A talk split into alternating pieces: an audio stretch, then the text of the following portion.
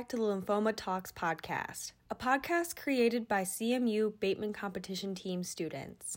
The Bateman Case Study Competition is put on by PRSA. It's for public relations students, giving them an opportunity to apply their classroom education and internship experience to create and implement a full public relations campaign for a client each year. This year's 2022 client is the Lymphoma Research Foundation.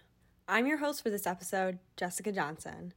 For our final guest, we have Josh Conn, a CMU student himself who has been impacted by lymphoma. So, Josh, do you want to go ahead and introduce yourself? Just tell our listeners a little like about your age, school, grade, hometown. Uh, I'm Joshua Conn. I'm 20 years old and a junior here at Central Michigan University. I'm from Wixom, Michigan. So, as a college student, all right, like let's say you get sick, what do you do? Like, what are Um, your steps? First thing I typically do is Google my symptoms. That is normally the first thing I do. And I, if I really feel that bad, I will go. I have gone to Foust Hall, which is on campus. Normally, I don't really get that sick, so I don't. have- Lucky you. I just Google the symptoms and find out like what medicine will help me, and I go to CVS, run up to CVS, and I'll buy whatever medication, over the counter medication will be most helpful. Mhm. But if I'm really sick, like over winter break, I was really sick. I normally would go see a doctor and see what they have to say about it if it's really that bad and it's been bothering me for like a long time. But yeah, normally I'll just Google it, do the research myself, mm-hmm. find out. I'll tell my parents or whatever, and they'll research too. Do you look at what source you're going to? Yeah, Okay. yeah, yeah. I'll typically like do a pretty deep dive and like look on multiple like medical websites. I normally go to U of M's website. Mm-hmm. That's where I find out like what medication to take, what those symptoms most commonly mean, and stuff like that. Mm-hmm. So, say you were looking up your symptoms and one of like the possible illnesses was lymphoma. Would you take that like recommendation seriously?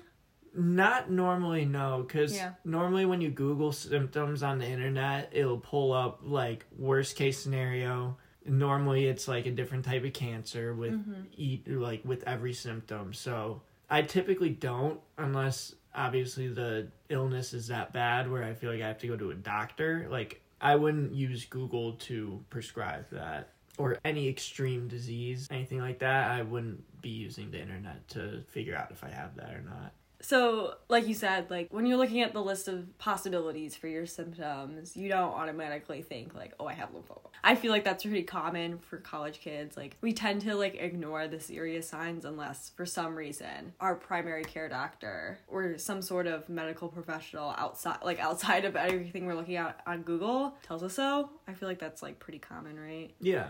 However, like lymphoma symptoms are deceivingly common. So, besides like swollen lymph nodes, which is like kind of the main thing, there are a lot of symptoms that are really common, like fever or unexplained weight loss, sweating and chills, lack of energy, or like itching. Like, these are things that I feel like are pretty common. Even myself, like, I have a cold right now. Some of those things I like can check off, but like, I would never be like, oh, it's lymphoma it is pretty like shocking to hear like oh those like small things could signify such a big deal Yeah.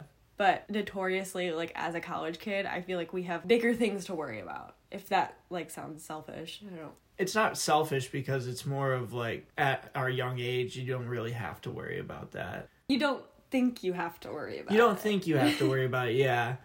but i feel like a huge part of at least like our college careers overshadows some of like the more like serious illnesses has been covid. Like i any time now that people get sick our number one fear is oh it's covid and not oh it's something more serious like i should really get that checked out. It's kind of more like okay i'll get a covid test. If it's negative then i'm fine.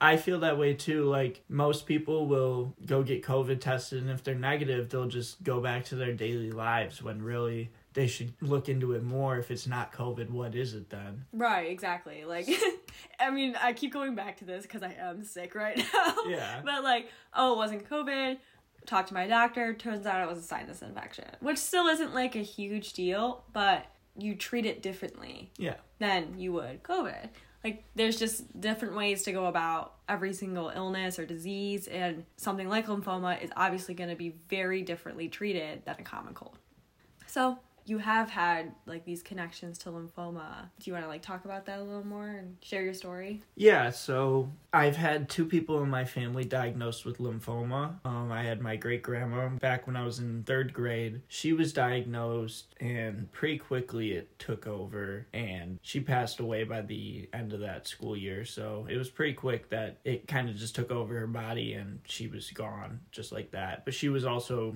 85 years old, and um, very unhealthy. She was extremely unhealthy up to that point. And another person in my family, my great uncle, um, also had it my freshman year of high school. He got diagnosed and actually he went through chemotherapy, made a full recovery, they thought, and then they found out because it was lymphoma and it was cancer in his lymph nodes, that cancer then spread throughout his entire body and he ended up passing away shortly after they found out about that it was really hard and like at the time like i didn't re- i didn't understand it at all. Like i was just told they had something going on in their neck. That was gonna be my next question was how i guess as like someone so young as a kid were you exposed and explained to I was always just told my grandma she had really swollen lymph nodes, or my great grandma she had really swollen lymph nodes for like year and a half prior to her actually being diagnosed. Could you see it? You could see it. Okay. That was always like my parents always just said, "Oh, her she's just got a swollen neck because she's old. Like it's just mm-hmm. swelling up." Come to find out, it was cancer.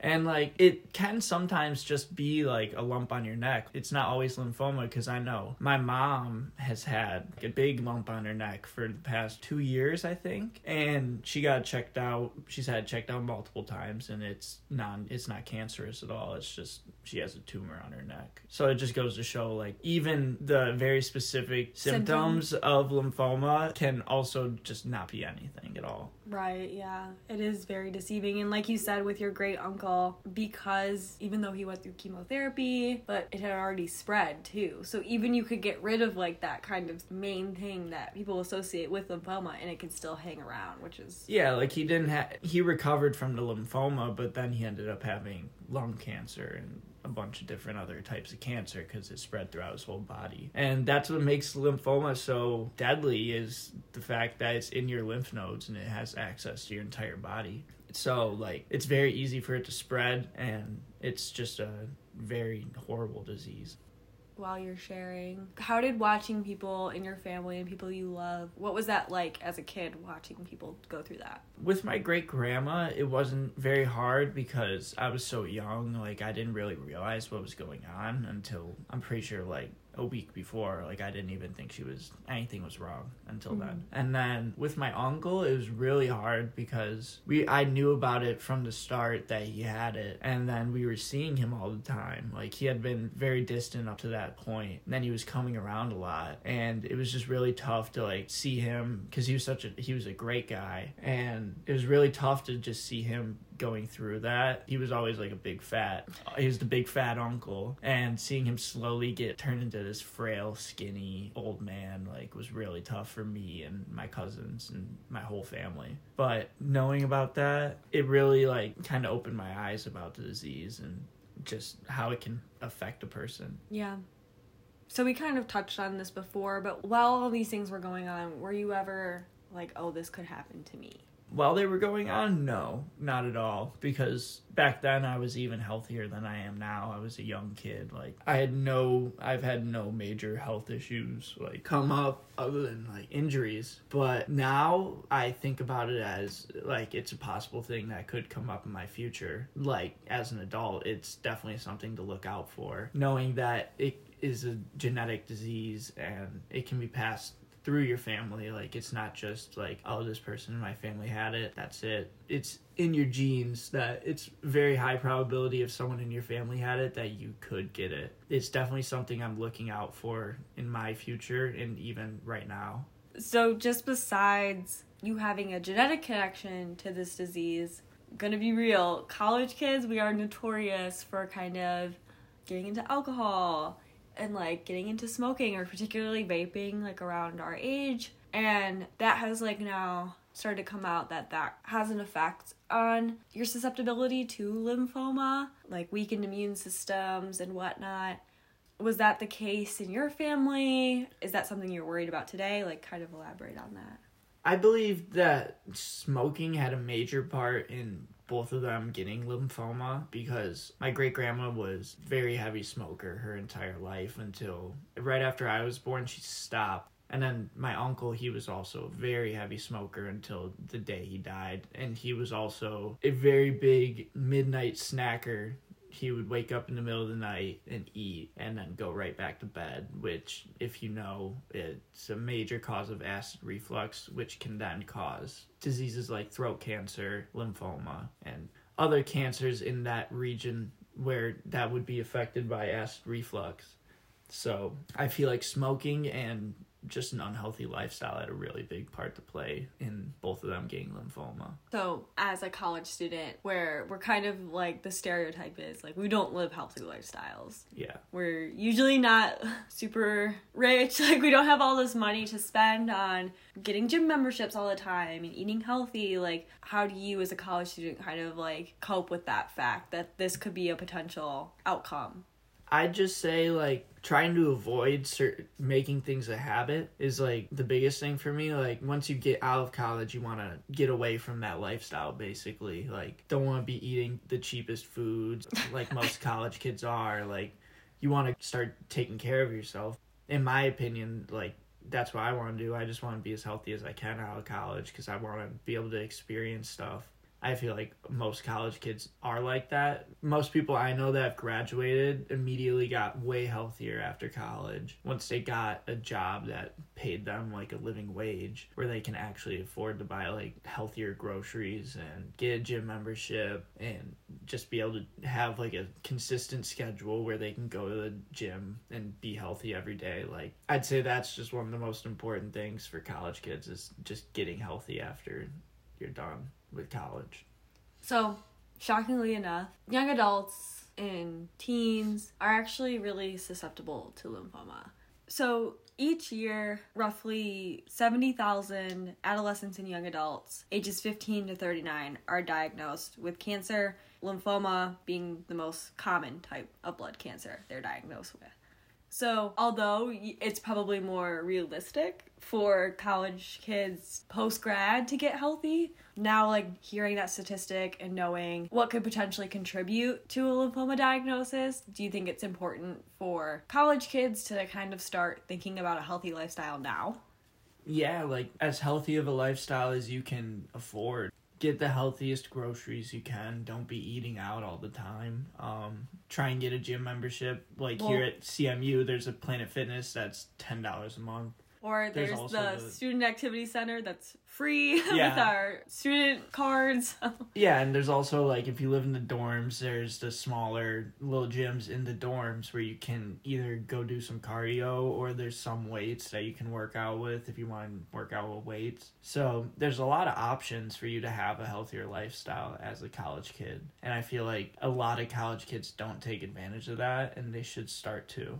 Right. I feel like there's definitely a lot of programs, at least around our campus, that encourage that healthy lifestyle. Whether it's just like stuff around the residence halls, talking about like a healthier diet, or like you said, like the gyms.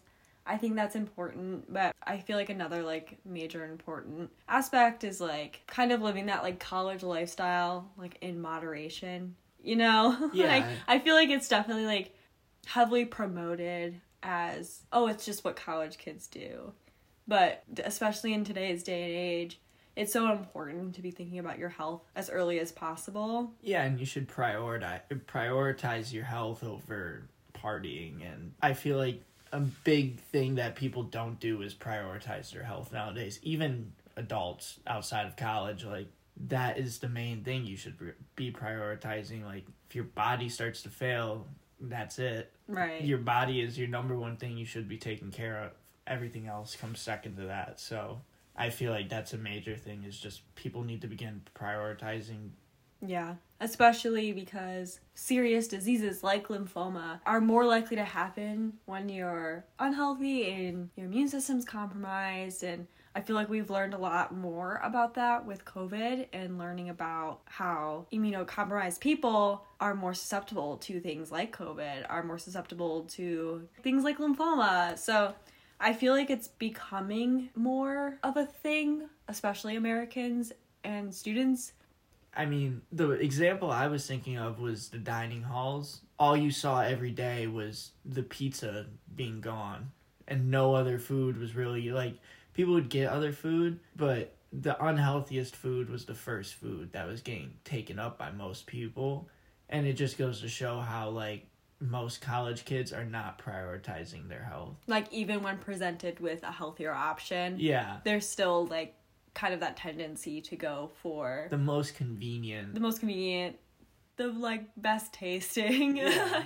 like I remember even I 100% one of those kids I would every day I would wait in the pizza line and get pizza that would be a meal for me like Mhm. that would be my lunch or something Mhm. and there were so many better options that I wish I had tried but because I was um so naive at the time like I didn't even think to try any of those other options So, why do you feel like CMU students or young adults in general should care to educate themselves about lymphoma?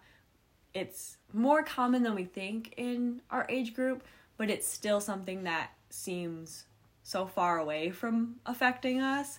So, I guess why, in your opinion, going through things with your family and being a CMU student yourself, why should we care, basically? it's very hard like even if you survive and even like it's got high survival rate but the chemotherapy and the treatments you have to go through take a major toll on your body. You- even if you recover if you get lymphoma and recover it's going to change your entire life. And it's just something you don't want to go through especially after going through college and you have this great education. You have so many opportunities ahead of you you don't want to have to worry about that. I'd say just doing your best to prevent yourself from getting lymphoma is the best thing you can do as a college kid and just as any any person. Mm-hmm. And I mean, I know we also talked about this, but when you get sick as a college kid, we tend to Google our symptoms. And so the Lymphoma Research Foundation or lymphoma.org, pretty pretty straightforward. Their website is just full of resources and information about lymphoma, or more specifically, about lymphoma in young adults. Would you recommend CMU students going to that website if they need to find resources for themselves or for others? Yeah, 100%. I feel like knowing is half the battle, so doing as much research as you can, even if you're not being affected by it now, it'll come in handy if you do have to face an issue like that in your life. Like, you'll already have the knowledge, you won't have to go and do the research. And it's just very helpful to just know stuff like that. Know what to look out for, know how to keep yourself healthier. And if you know what to look out for and you know how to take care of your body, it's less of a worry than someone for someone who's a smoker and eats fast food every day. Yeah, I would say, like you said, like that's a great quote. Like, knowing is half the battle. When you can look out for symptoms and know where to find resources and help for you or like a loved one, it would be helpful to know what to expect almost, to s- Yeah. read other stories of survivors and kind of have that community as well as an educational tool. The Lymphoma Research Foundation does a great way at providing these types of things and I mean, I would personally recommend CMU students to check it out. Basically, just kind of learn Like, learn as much as you can. learn as much as you can about the topic because it's a huge issue and it's uh, like Jesse said one of the most common types of blood diseases in the world so I'd just say it's a very important thing to learn about and educate yourself on and yeah Yeah.